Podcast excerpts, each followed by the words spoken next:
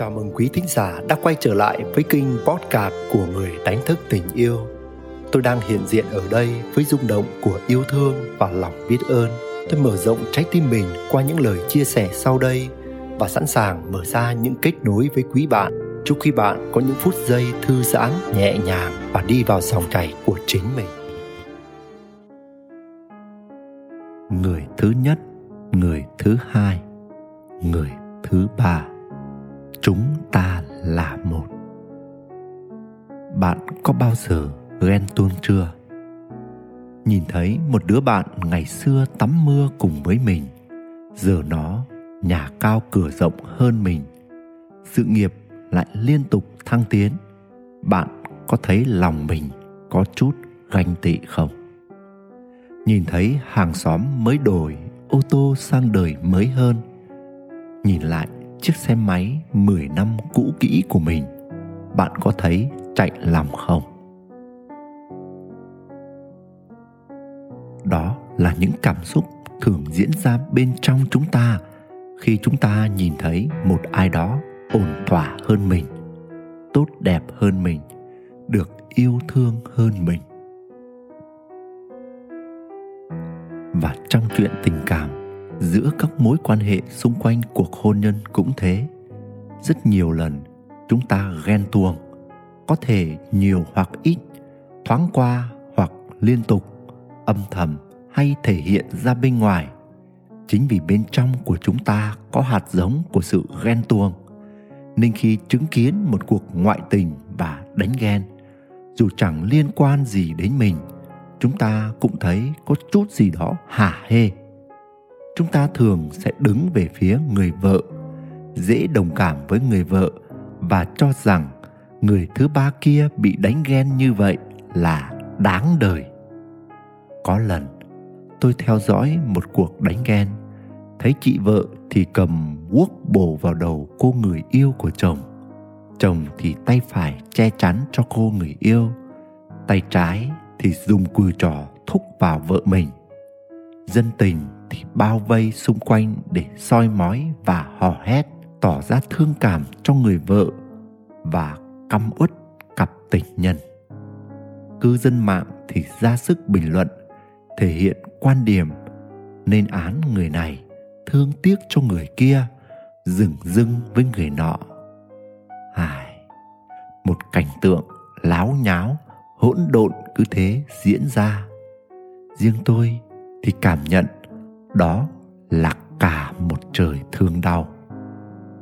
Xem xong cảnh đánh ghen ác liệt đó, tôi chợt lặng người đi trong phút chốc, rồi tự hỏi rằng, thực sự thực sự chúng ta đang đi tìm điều gì trong các mối quan hệ? Đó có phải là mục đích của chúng ta trong cuộc đời này hay không? Và rồi tôi dấy lên một sự đồng cảm. Tôi đồng cảm với người chồng, đồng cảm với người vợ, đồng cảm với cô gái kia và đồng cảm với đám đông nữa. Chúng ta chỉ là những nạn nhân của những thúc giục bên trong, thúc giục bởi cái tôi tổn thương và đói khát tình yêu. Chúng ta ảo tưởng rằng mình đang hành động vì tình yêu và để bảo vệ tình yêu nhưng sự thật là, chúng ta đang đánh chết tình yêu. Trong cuộc chiến này, rồi ai sẽ thắng? Người chồng à? Cô người yêu của chồng à? Hay là người vợ? Hay là đám đông? Chẳng ai chẳng ai thắng hết các bạn ạ. À. tất cả chúng ta đều thua. Chúng ta đều là nạn nhân của cái tôi và sự ảo tưởng của mình thế nên, chúng ta hãy cảm thông cho sự yếu đuối và vô minh của chính mình và cũng như cảm thông cho nhau. Nhưng quan trọng là trước hết, chúng ta cần nhận ra sự yếu đuối và vô minh này. Tất cả chúng ta nên ý thức được mình đang làm gì vậy. Hãy dừng lại một chút để xem lại hành vi của ta đang bị thúc giục bởi cái gì và chúng ta có thể làm gì để chấm dứt đau thương này? Để từ đó, chúng ta có thể đối xử với nhau bằng tình yêu, bằng sự đồng cảm, bằng sự thấu hiểu. Để từ đó, chúng ta kết nối với nguồn và cùng nhau quay trở về nhà. Lúc đó, tất cả chúng ta là bạn, tất cả chúng ta là anh em, là một trong sự hợp nhất. Trong tôi có bạn, trong bạn có tôi. Nguyễn đức quỳnh, người đánh thức tình yêu. Quý thính giả đang nghe trên kinh podcast của người đánh thức tình yêu, dẫu ngay lúc này đây, bạn tuôn chảy trong bình an hay rớt rơi vào nỗi muộn phiền. Bạn cảm thấy thư giãn hay căng thẳng, lắng lo? Bạn thấy mình đang sống trong yêu thương hay cảm thấy cô đơn trống trải? Bạn hân hoan trong ánh sáng hay bạn đắm chìm trong bóng tối thì đừng bao giờ quên rằng bạn chính là ánh sáng, bạn chính là tình yêu.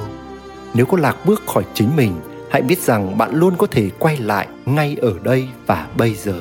Và nếu bạn thấy mình có những trải nghiệm cộng hưởng với chủ đề này, hãy để lại những chia sẻ của bạn dưới đây.